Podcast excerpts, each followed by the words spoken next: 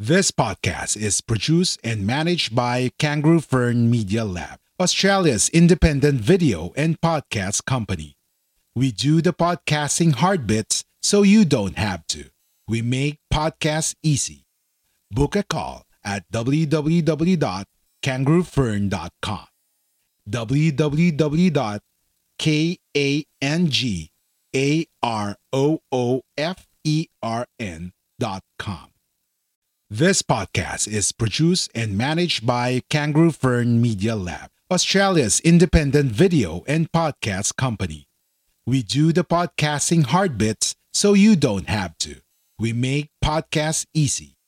Book a call at www.kangaroofern.com.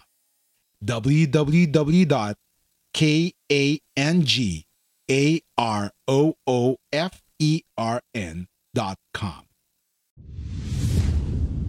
A Kangaroo Fern production. A Guerrilla Podcast Syndicate. Zuma Sampalataya with Papa King. Zuma Sampalataya is a podcast about Christianity, specifically the Catholic faith. It aims to break down and discuss faith matters in a very light manner, which targets the ordinary Filipino household Catholic through kwentuhan mode of discussion with guests. Zuma Sampalataya with Papa King. Isa na naman pong magandang araw sa inyong lahat sa mga sumusubaybay at nanonood ng Zoom Masampalataya. Na-miss nyo ako last week, no? Na tayong episode last week, nagpahinga tayo. So, ngayon, sa episode natin ay may makakasama tayong isang miyembro ng sektor sa Catholic Church na masasabi natin ay valuable. Okay? Masasabi nating bagong bayani ng mga Catholic ng Catholic Church, no? Galing sa sektor ng ating mga katikista. Isa po siyang professional catechist for 11 years sa Diocese of Cubao at uh, kasalukuyang nag-aaral sa Ateneo de Manila under the Formation Institute for Religious Educators of Fire, or FIRE program. Um, MA in uh, Religious Education. No? Dati ko po siyang ka-eskwela sa Ateneo at ngayon uh, patuloy na nagtuturo sa mga kabataan sa Diocese of Cubao bilang isang katikista. Welcome, Miss April Baybayon. April, Thank magandang you, araw sa iyo. Uh, magandang araw din. Pag-usapan muna natin yung ano, yung pagiging katikista mo, no? Uh, kailan ka nag ano, kwento mo naman sa amin, no? Kailan ka nagsimula, no? Paano paano mo nasasabi sa sarili mo na ito yung landas na yayakapin ko? Um, ano ba? Hindi ko talaga pinangarap maging katikista eh. um, siguro dahil sa kagustuhan ko nga makapag-aral dati. So, yung amo ng parents ko, may inalok na school. Kasi pangarap ko talaga mag-UP sana. mag-UP, kaso di nga ako pinayagan. And then last minute, parang mga last day of April that time to 26, at uh, 2006, biglang sabi, oh, pumunta Parang ka ng Manila. natapat yata sa birthday mo yun eh, no? April ang birthday mo eh, di ba? oh, yun. Uh, Tapos pumunta ka sa Manila. Ko actually, mm.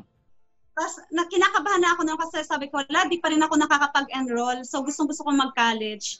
And then yun nga sabi, oh, pumunta ka Manila and then mag-exam ka. So, sa Stella Maris yun. So, sa Lumen Christi Catechetical Center. And then, hindi ko in-expect na REL-ED pala yung kukuhanin kong course doon. Bakit? So, ano, exam, ano ba yung unang, anong, ano ba yung gusto mo talagang course nung, nung halimbawa, nung high school ka? Din. Teacher din. Pero hindi mo lang talaga inakalang REL-ED yung i-take mo. Either science or history sana. Mm. Kasi doon ako parang nag-excel. mm. Ayan. So, nung nag-exam na nga sa LCCC, gulat ako. Just ko, hindi ko alam yung mga ano, na ganun pala yung mga tanong. Pero buti na lang, may mga stock knowledge. Ayan. So, hindi ko expected na makakapasa ako. And then, June, yun nga, first ano, nagulat ako as in talagang culture shock kasi bago lahat sa akin. Bago yung magsisimba araw-araw, magpipray araw-araw, bawat klase. As in, na-memorize ko lang yung mga sagot sa misa, doon na mismo sa school. Doon na sa LCC. Sa LCCC. And then, pati nga rosaries, minemorize ko lang din siya before pumasok ng LCCC. So, as in talagang bago. And then, hindi ko talaga expected na magiging katikista ako. Kasi nga, nung estudyante rin ako, lalo elementary at high school, hindi na ako pala attend ng religion class namin. So you want to start a podcast? Or perhaps you've already started one, but you're still unclear on how you can actually make this podcasting work. No worries. That's why we're here for you. We are Guerrilla Podcast Syndicate, powered by Kangaroo Fern Media Lab. Join our network. Contact us at info at kangaroofern.com because we're stronger together. Hindi rin ako pala simba. Family namin, though Catholic, and then syempre, nagsisimba din kami every Sunday, pero hindi ganun ka-religious. Pero siguro, may isang, may isang quote sa school namin na talagang ano, siguro parang sinasabi sa akin ni Lord. Ito yung nakikita ko sa fourth floor namin sa may, sa may hagdan. Nakalagay doon, Your presence is not an accident. God meant why you are here.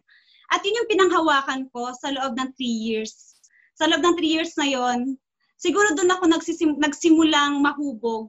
Unang-una maging Catholic. Paano ba maging Katoliko? Unti-unti, eh, yung syempre, yung mga practices na dati hindi ko alam, unti-unti nalinawan.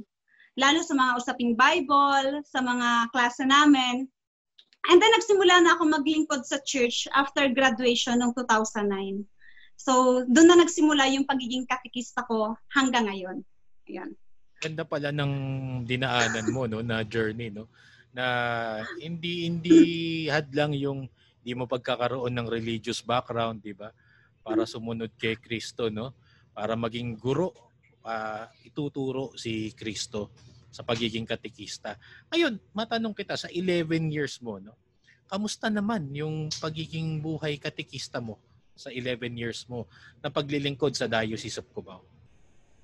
Ayan. Um, Siyempre, parang roller coaster. May mga times na siyempre parang ang saya-saya, minsan may mga times na nahihirapan, minsan may mga times na gusto nang mag-give up kasi siyempre maraming challenges. 'Di ba? Kasi nga daw lagi sinasabi na mga katikista ay ang frontliners nga ng simbahan, 'di ba? Kami yung lagi nasa front lines. Na tagapagtanggol yan talaga eh, 'di ba? Oo, 'di ba?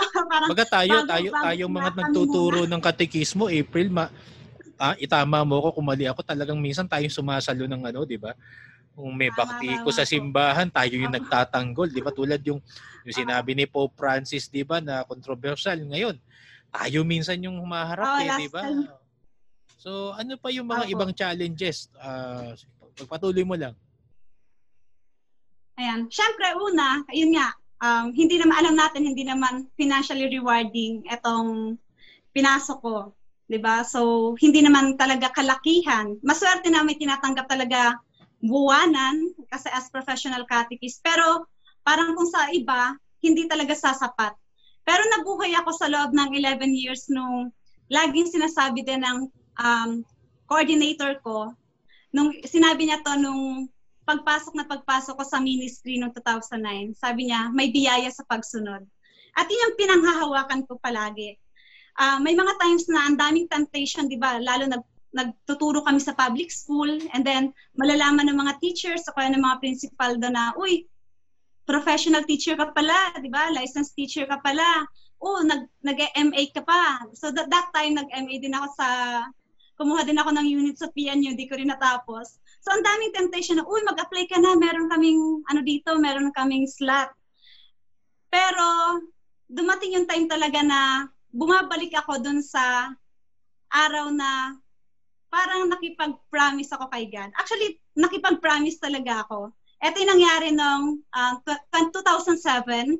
So, summer yon ng first year, first year summer namin ng college. So, naoperahan ako. Um, tapos sa, sa gitna ng operating room, bigla akong nag, nagising. And then sabi ng mga doktor, pag hindi to na, pag, pag hindi ka pa natulog ulit or hindi bumaba yung BP mo, hindi matutuloy ito, so magre-reschedule ulit. And then that time, sabi ko kay God, God, kung gusto mo talaga akong mag-serve as catechist, kung gusto mo po talaga ako sa ministry na to, pagalingin mo ako, tulungan mo ako sa oras na to. At susubukan ko sa, sa aking makakaya na magsisilbi ako at maglilingkod sa iyo. So sa tuwing pinanghihinaan ako ngayon ng loob sa aking ministry, sa aking paglilingkod ngayon, binabalikan ko yung oras na yon. Nasabi ko, kahit naman nahihirapan ako ngayon, pero ang Diyos, pinaparamdam niya pa rin, tinutupad niya yung pangako niya sa akin. Kaya ako, dapat gawin ko din yung end ko, yung yung yung part ko Yung dun response sa natin, promise di ba? na yun. Yung response So, natin. Siyempre, palagi at nai ah yung response talaga na kailangan ko to pa rin. So, though yun nga yung challenge nga na financially mahirap talaga, as in sobrang tight. Pero, pag, pag tinitignan ko for the past 11 years, never ko naranasan namang nagkulang. Kung magku, may magkukulang man, palaging may bumabalik agad. Merong biglang sasalo na lang ng pangangailangan ko. Kaya yun yung may biyaya sa pagsunod. Kapag marunong tayong sumunod, meron tayong tatanggapin. Pero syempre, hindi madali yung pagsunod. Marami talagang mga tinik sa landas, marami mga challenges. Pero sabi nga ni Father Jojo, di ba, ang maging katikista, kailangan maging handa ka sa lahat ng pagsubok eh. Kaya hindi basta, ang isang katikista hindi dapat mahina, kailangan maging matatag. Yan. Pangalawa, syempre, physically draining din siya. So, katulad ko, palagi ako nagkakasakit talaga. So, yun yung isa sa mga talagang tar, ano ko, parang hirap ko talaga, yung talagang palagi ako may absences. Pero alam mo, sa, isa, sa loob ng 11 years, meron akong isang taon na wala akong absent eh. Kaya, yung sa lahat ng awards na natanggap ko sa buong buhay ko, yung perfect attendance, Yung talagang pinaka-proud ka. Oo, talaga. Kasi pinagdasalan ko talaga yun eh. Kasi Siyempre. sabi ko, mula na parang pagpasok ko ng first year sa ministry, parang lagi ako may award, puro best in ganito, ganyan, ganyan. Pero hindi ko talaga makuha yung ano, yung perfect attendance. So talaga merong taon na talagang sabi ko, Lord, gusto ko talaga makuha yung, yung award na yun eh. At yun talaga yung, yung pinaka-fulfilling sa akin, di ba? Yung parang bihira lang yun eh. So talagang kahit noon, parang talagang pag nakakaramdam ako ng sakit, talagang Lord, sabi ko, isa na lang, malapit-lapit na yung end of the year, kailangan ko to, talaga tulungan mo ako makuha ko to. Kaya yun, nakuha ko siya. So yun yung yung mga challenges sa buhay ko. And then syempre, yung mga challenges, isa pa yung hindi naman lahat talaga ng pinupuntahan namin, tanggap kami. So, sa mapaskul man yan, parokya, sa mga communities, syempre palaging merong mga Eh, kontrabida mga- minsan talaga eh. umaayaw Diba? sa amin. Oo. Yan, maraming mga yan, maraming mga nega sa paligid Mm. na hindi hindi na-appreciate yung mga ginagawa namin. Pero sabi nga, 'di ba, ang maging katikista naman hindi naman kami naglilingkod para sa tao lang eh, 'di ba? Una-una naglilingkod kami sa Diyos. So hindi namin kailangan ng approval ng tao para ma 'di ba ma ma-appraise yung mga ginagawa namin. So, Siyempre, kung titig kung ako bilang katikista, titignan ko lang yung mga sinasabi ng mga tao, talagang, Diyos ko, baka matagal na akong nag-give up, baka matagal na akong wala sa ministry. Ayan. Grabe, no? Talagang yun yung mga, yung mga nakikinig sa atin ngayon na gustong mag-aspire maging katikista, pakinggan nyo si April. Kasi kung, tit- kung titignan mo doon pa lang sa ano, di ba? Yung sinabi mo, di naman financially rewarding yung maging katikista, yung maging guro. Mm, pe- madali mo sabihin, halimbawa, Tama. ayoko, ayoko na, ayoko nang ano, ayoko nang pumasok, di ba? Madaling sabihin eh, pero kita nyo, mga kapatid, no? No late, no absent. Perfect attendance. 'Di ba? Eh yung mga ibang halimbawa, yung mga ibang newly graduate, 'di ba? Sasabihin nila entitled sila sa ganitong halaga ng sahod. Pero 'di ba? yung bang yung nililive out mo lang yung passion mo, 'di ba? Malaking bagay na 'yun at kahit papaano may natatanggap kang pabalik at tama yung sinabi mo, no? May biyaya sa pagsunod. Kasi lagi kong ano yan eh, no? Isang professor natin sa Ateneo, no? Laging sinasabi ang dasal daw natin kasi kaya na-prostrate tayo. Tinatrato natin ang Panginoon na parang genie ni Aladdin na gusto Tama. natin siya yung susunod sa atin. Hindi eh. Baliktad. Sabi sa ama namin, sundin ang loob mo dito sa lupa para nang sa langit. So, yun yung yun yung ano sa atin, no? Challenge lagi sa atin. Sundin lagi ang loob ng Panginoon kahit mahirap at may biyaya doon sa pagsunod na yun. Mahirap. Diba? Tama sabi mo, pag, parang si Jesus nung pumalik sa hometown niya, di ba? Hindi rin tinanggap. Hindi, pag pumunta kayo sa public schools, hindi naman din kayo lahat tatanggapin. Tama yun eh. So talagang tama yung sinasabi mo kanina na talagang dapat maging malakas ka kung katekista ka. At uh, saludo kami sa ginagawa mong yan. At uh, meron ka pang isang ministry eh. Uh, ano ba yun? Yung involved ka sa ano eh, multimedia ministry ng simbahang katoliko. Pakikwento nga sa mga nanonood sa atin, April. Ano ba yan? Um, uh, Siyempre, di ba, yun nga, nagtuturo ako. So, sa loob ng 11 years ng pagtuturo bilang katikisa, so na, nat- naranasan ko na magturo mula kinder hanggang grade 10. At minsan may mga school year na umabot ng limang levels yung tinuturuan ko sa apat Grabe. na schools. may, da, nasa ka sa dati sa isang, sa isang parish na maraming schools eh, five schools kami. So minsan sa isang araw, apat na schools, silipat-lipatan namin. So, um, tapos dahil alam mo yung sabi ko kanina 'di ba yung tat, yung family namin hindi naman religious. Pero alam mo yung tatay ko dati mahilig makinig yun ng mga religious program. So lahat ng mga religious program pinapakinggan niya. Iglesia dating daan um, Seventh Day Adventist. Saka yung 700 um, Club We are Independent Podcast Network. We are Guerrilla Podcast Syndicate. Would you like to hear your brand while supporting quality podcasts? Contact us now at advertise at guerrillapodcastsyndicate.com.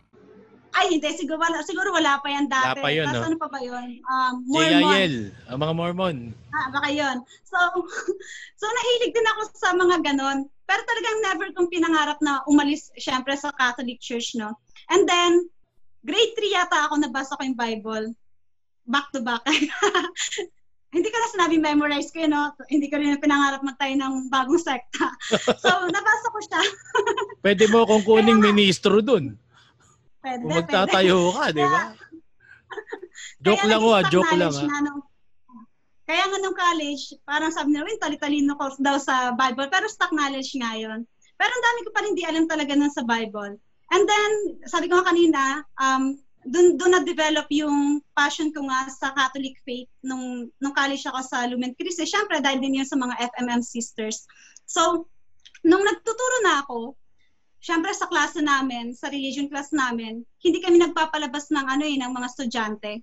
So sa klase namin sa religion, lahat ng sekta, lahat ng lahat ng mga faith, 'di ba, denominations nandoon uh-huh. sa klase namin. So may mga Muslim, lahat as in.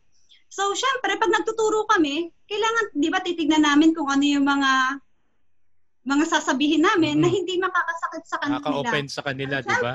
Ayan. Pero may mga estudyante talaga tayong mga pilosopo. Oh. At di ba yung parang magtatanong kasi Aalaskahin ka sa kalagitnaan ng lecture mo, di ba? Pipilosopo oh, yung sasabihin mo. Tama. Eh ako mahilig ako makipagdebate. Kaya talagang hindi talaga ako maatras sa laban. So, nagsimula yung, di ba, yung kay Brother Eli, sa alam na natin, dati, dating daan na siya, di ba, itanong mo kay, diba? yan, so, kay Soriano. so, ako naman, meron akong mga klase dati na nasundan ko ata sila ng limang taon. So, hmm. mula nang nag-start ako magturo, naturuan ko sila ng grade 4, grade 5, 7, 8, and then grade 10. So, talagang 5 years. And then, every year, paulit-ulit lagi yung tanong. Siyempre, alam na natin yung mga basic na laging tinatanong ba't kayo sumasamba sa rebulto, bla bla, ganyan, ganyan. So, nag, ang nagawa, naisip ko that time, dahil paulit-ulit yung tanong nila, gawan ako ng page. Yun. So, yung isa kong estudyante na inaanak ko rin, ginawan ako ng page. Actually, yung unang, yung unang um, title ng page ko ay Itanong mo kay April. So talagang as in kalokohan lang yon. Um, talagang ano ka, talagang head on ka dun kay ano no, brother Eli, di ba? Uh, So, itanong mo kay April. So, doon nag-start yung, yung ministry ko. uh, then, nagsimula siyang lumaki, yung page na yon na ngayon ay Teacher of the Faith. So, Good. as of now, as of now, merong 24,000 na likes yung page na yon. Sa awa ng Diyos, marami na rin naabot yung page na yon at marami na rin mga na-convert at bumalik sa Catholic faith dahil doon. So, yun yung isa sa mga siguro rewarding sa akin as a catechist na kahit pala sa online, pwede akong magturo. And then, mga parang three years ago, nag-start din ako nung may isa, may isa akong um, kasama, ang katikista, batang katikista na matanong din, syempre. And then, ito naman about sa saints. So, nag-start naman ako nung tinatawag kong ano, mga saint memes. So, Nakikita Siyempre, ko yan kahit- minsan eh. Diba, pag pinopost mo. So nag-start talaga yun para mga 3 years ago. And then nag-start nga yung Saint Memes na yon na naging parang mainit din yung pagtanggap sa pa, sa ano sa social media. So marami rin yung mga likes ganon. Yung akin naman para magsimulang mapakilala yung mga saints.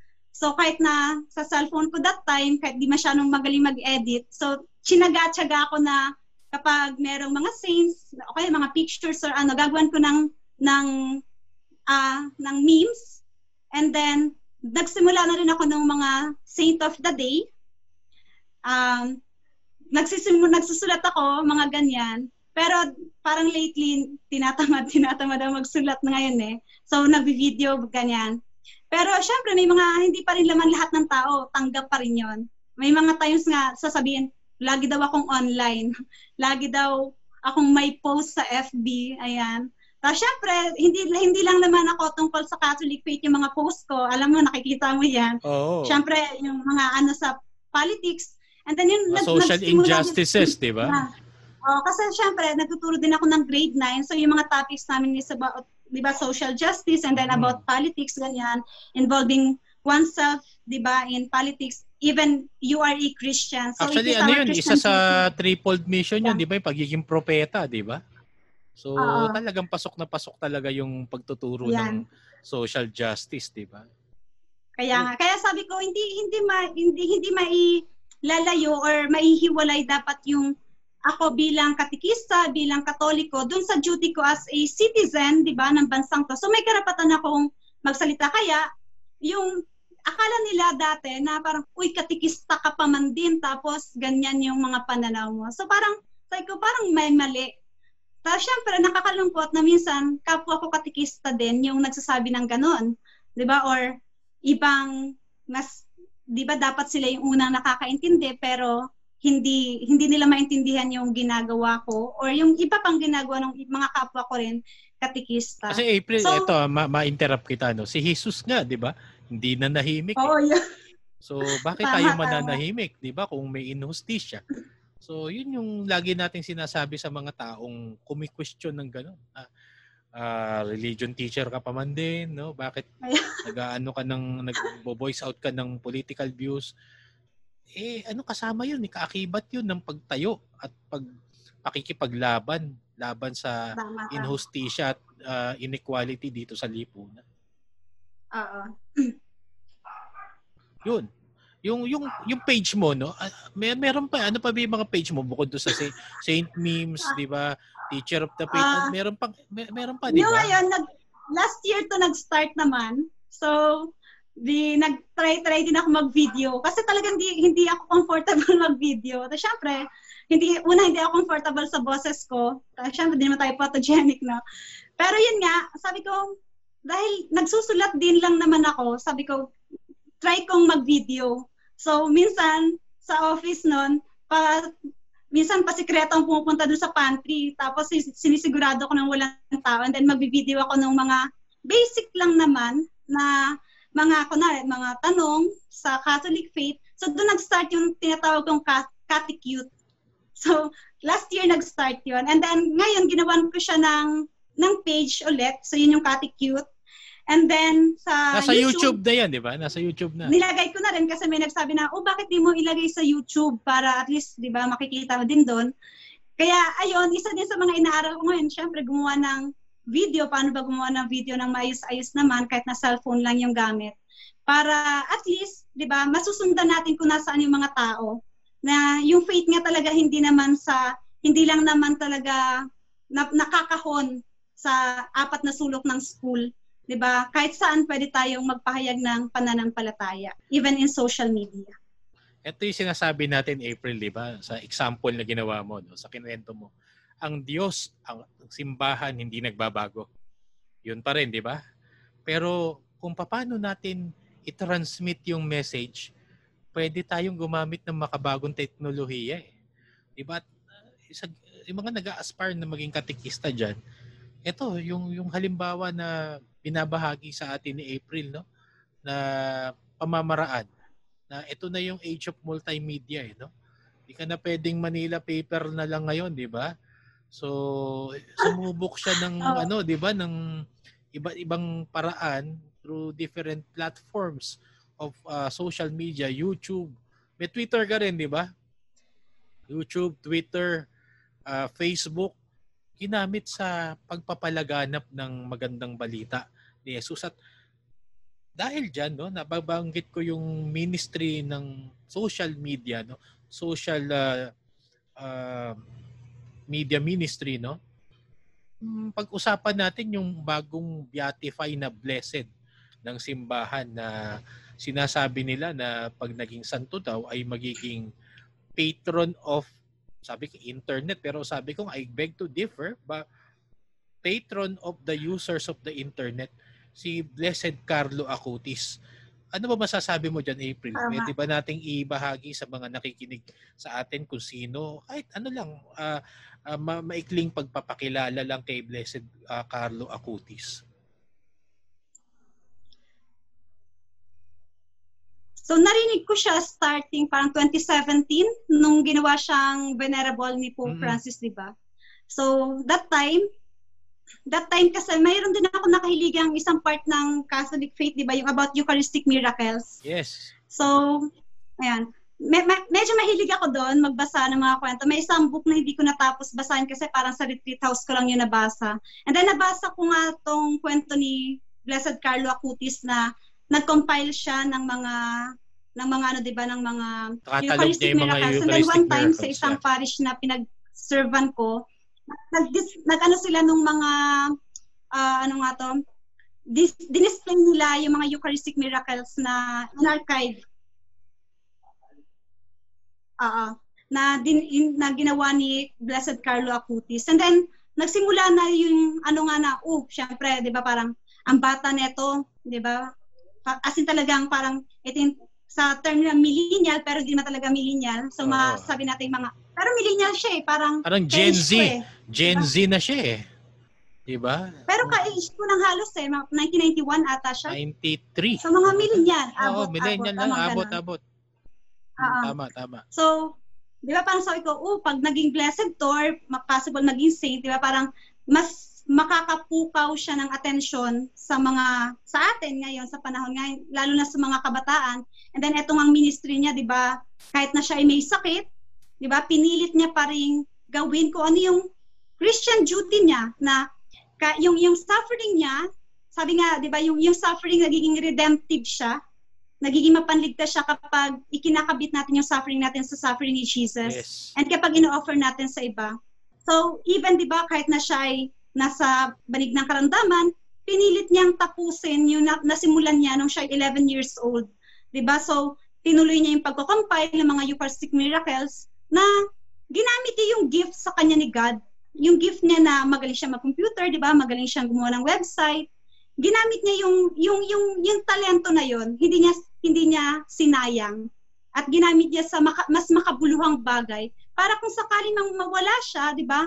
Maraming makakabasa, maraming makakapanood, maraming mai-inspire na oh, si Jesus pala talaga ay totoong, 'di ba? Nagiging totoong katawan at dugo niya yung Eucharistia. Na syempre, aminin man natin o hindi, marami mga tao na ngayon yung nagdududa sa real presence of Christ, 'di ba? Ngayong pandemic nga, 'di ba? Alam ko marami sa atin di nakakapagsimba. Kahit nga online masses, 'di ba? Yung iba na parang sabi, "Oh, okay lang 'yan na magsara ang simbahan. Nakakapag-online mass naman eh." Na parang substitute lang yung misa. Pero 'di ba sabi nga, kahit yung yung misa kulang pa rin yun eh. Kasi Oo. hindi natin natatanggap yung, yung katawan ni Kristo. Tsaka yung Diba? So, gathering kailangan ng community. yun eh. Diba? Yung Yan, pagsasalo-salo tama, ng oo. Di ba sambayanan, nakakamiss hindi, yung- hindi mapapalitan yun. Like what you hear so far? Make sure you never miss an episode by clicking on the subscribe button now. This podcast is possible by listeners like you. Thank you for your support. Now back to the show. So, Tama, tama. Kaya- masasabi natin, di ba? ba? Yung, So, yung, sige, tuloy mo lang, April. Ayan. so, yun nga, yung, yung, yung inspiration ni Blessed Carlo Acutis. Kaso nakakalungkot, di ba? Nung blina, binatify siya, di ba? Parang, kasi, di ba parang natama naman kasi, naakma naman kasi ngayon na ang daming academic freeze, di ba? Hashtag Yes. academic freeze, um, problema sa PLDT, fiber, etc., etc., di ba? So parang tas biglang, oh, eto, naging patron, sabi nga kanil, patron ng internet, di ba? Parang, kaya nung yung pag nagbasa tayo ng mga comments eh, pero pagdasal, ah, Blessed Carlo Acutis, iba ipanalangin mo bumilis na ang PLDT, Globe Smart, lahat-lahat. Parang, di ba, parang, hindi mo alam kung matatawa ka. Siguro nakakatawa in a sense, pero nakakalungkot na imbes na tignan natin yung positive side na magbigay siya ng ins- inspiration, di ba? As, yun nga model eh, di ba? Na kahit bata pala, pwedeng maging maging saint, di ba? Na yung isa pang inano, di ba, bakit daw naka Nike, naka ganito ganyan, bakit daw on forms nga eh, yung, yung, yung ano, di ba, image niya. Oo. Pero, yan. Pero di ba sabi nga ni Pope Benedict the 16, di ba, yung holiness never goes out of style. Oo. Hindi naman, hindi naman porke, kasi alam, aminin natin, mayaman siya. Guwapo, di ba? May itsura, magaling, di ba? Parang kung titingnan natin, nasa kanya na lahat eh. Mm. Pero, kahit pala ganun, yung Pwede. edad pala, hindi nag, Oo, Oo, hindi naman hadlang hadlang yun lang eh. para maging banal ka. Yung kahit kahit saan nga, na kahit sa internet, kahit sa social media, pwede kang maging banal. Na pwede doon mong natin, gamitin doon sa natin kabanalan. makikita yung evolution na nangyayari sa simbahan ngayon with regards sa pag ah, sabay sa agos ng teknolohiya no na meron palang holiness na nakikita in the use of the modern modern technology no? Na hindi dapat gamitin ang modern technology sa paggamit sa kalokohan di ba? Yung sabi ko nga sa mga estudyante ko di ba? 2002 ah 'di ba? Yan yung camera phone na na na invento yan 'di ba? Ah, with the intention of capturing moments in an inst- instant 'di ba? Pero sa ginamit after a few months 'di ba? Nagkaroon kaagad ng sex scandal doon sa paggamit nung nung Nokia 7610 na model na yun ng cellphone. So talagang 'di ba ang demonyo 'di ba party pooper eh 'di ba? Ang ganda-ganda na ng ng intention sana. Pero yun nga nagamit pa rin sa hindi maganda. Para kayo kay Blessed Carlo Acutis, di ba?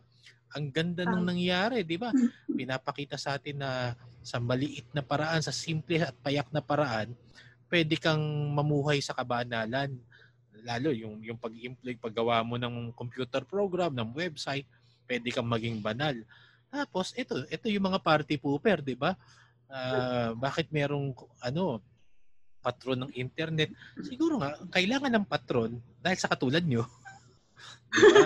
Na umaabuso minsan ng kalayaan ng pananalita na nakakasakit na ng kapwa. So, yun yung dapat natin sigurong bilang katekista no tayo no bilang teachers of the faith no siguro tama ka April eh, no Wala, dapat natin ibahagi sa mga estudyante natin na maging responsable. Ito ito na yung modelo, nandito na. 'Di ba? Meron na silang model na pwedeng gayahin, 'di ba? Na na sa sa maliliit na paraan ay pwedeng maging banal. Sabi ko nga, mas, anong gusto nyong 'di ba minsan niloloko ng mga estudyante, oh, nag-post ka ng Bible verse, banal, banal. minsan yung mga estudyante na awkward sila, sabi ko sa kanila, ano bang gustong gusto nyo, no? Tuksuhin kayong banal o tuksuhin kayong walang hiya. Umili kayo sa dalawa. Sabi ko, sir, doon na lang sa banal, sabi ng estudyante ko. O, di ba? Sabi ko, mas okay na yung banal kaysa yung sabi mo, walang hiya, di ba? So, yun. Um, yun si Blessed Carlo Acutis. So, April, uh, meron ka bang ano, no, gustong i-plug sa mga manonood natin ngayon ng Zumasampalataya? Kasi, yung, yung ministry mo, naging inspirasyon yan para mag-ministry din ako eh. At totoo lang sa social media ministry, no? Kaya meron nitong Zumasampalataya eh, no? So, pagkakataon mo ngayon na i-plug yung mga ano mo, no? ah, social media ministry engagements mo.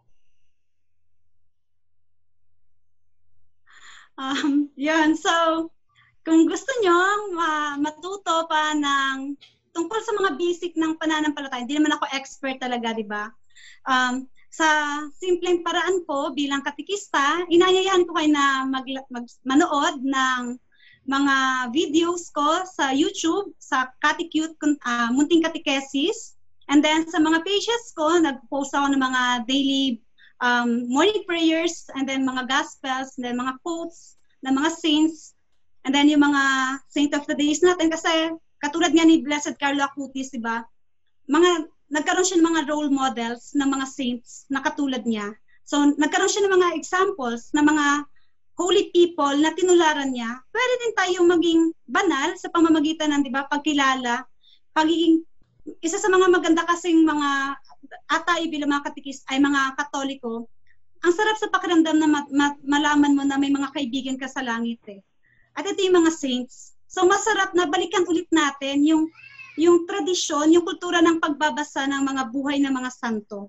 So um, sa uh, sarili kong ano, sarili kong account, um, April Baybayon, and then yung mga pages ko nga, yung Teacher of the Faith and Catecute. So, kung gusto nyong matulungan kayo sa inyong pananampalataya, um, paki-like and paki-subscribe. So, yan. Thank you. Okay. So, mga nanonood sa atin, no? Tandaan niyo yung mga uh, pages at uh, social media accounts na binanggit ni April sa atin no? Like uh, their, her pages and share uh, her content para parang si Blessed Carlo Acutis to uh, mapalaganap natin tong pananampalataya sa pamamagitan ng bagong teknolohiya. At bago tayo magtapos April uh, sana maanyayahan kita na pangunahan yung pangwakas nating panalangin bago matapos na itong ating show ngayong episode na ito. So, dalhin natin ang presensya ng Diyos sa ngalan ng Ama at ng Anak at ng Espiritu Santo. Amen. Amo naming map- makapangyarihan at mapagmahal, nagpapasalamat po kami sa pagkakataong muling magka magkaugnay ni Sir Chris sa pagkakataon na mapag-usapan namin ang iyong kabanalan, ang iyong kadakilaan.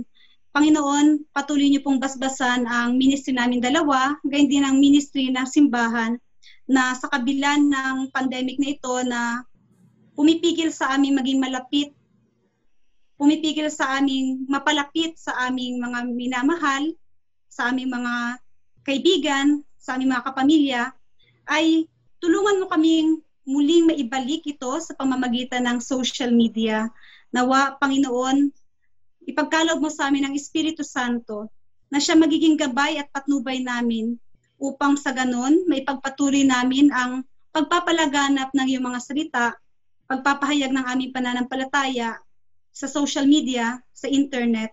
Gayun din, Panginoon, hinihiling namin na nawa ay matapos na po ang pandemyang ito, nang sa gayon muling manumbalik ang mga bagay na aming mga ginagawa, muling maibalik sa normal ang aming mga kabuhayan, muling maibalik sa, sa dati ang aming mga nakasanayan na din Panginoon, pagalingin niyo po ang mga may sakit, lalong-lalo na po ang mga nagkasakit dahil sa COVID-19.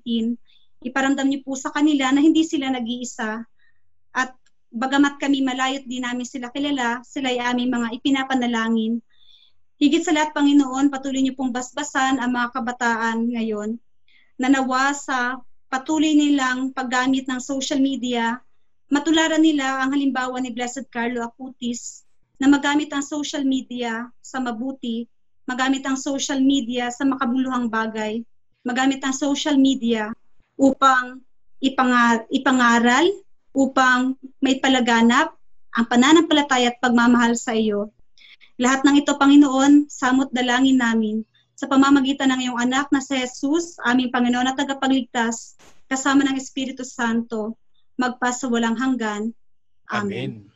Sa ngalan ng Ama, ng Anak at ng Espiritu Santo. Amen. Maraming maraming salamat, Teacher of the Faith, April Baybayon, sa pagsama mo sa amin dito sa episode ngayon ng Zuma Sampalataya. Mga kaibigan, mga nanonood, mga sumusubaybay, eto na naman po.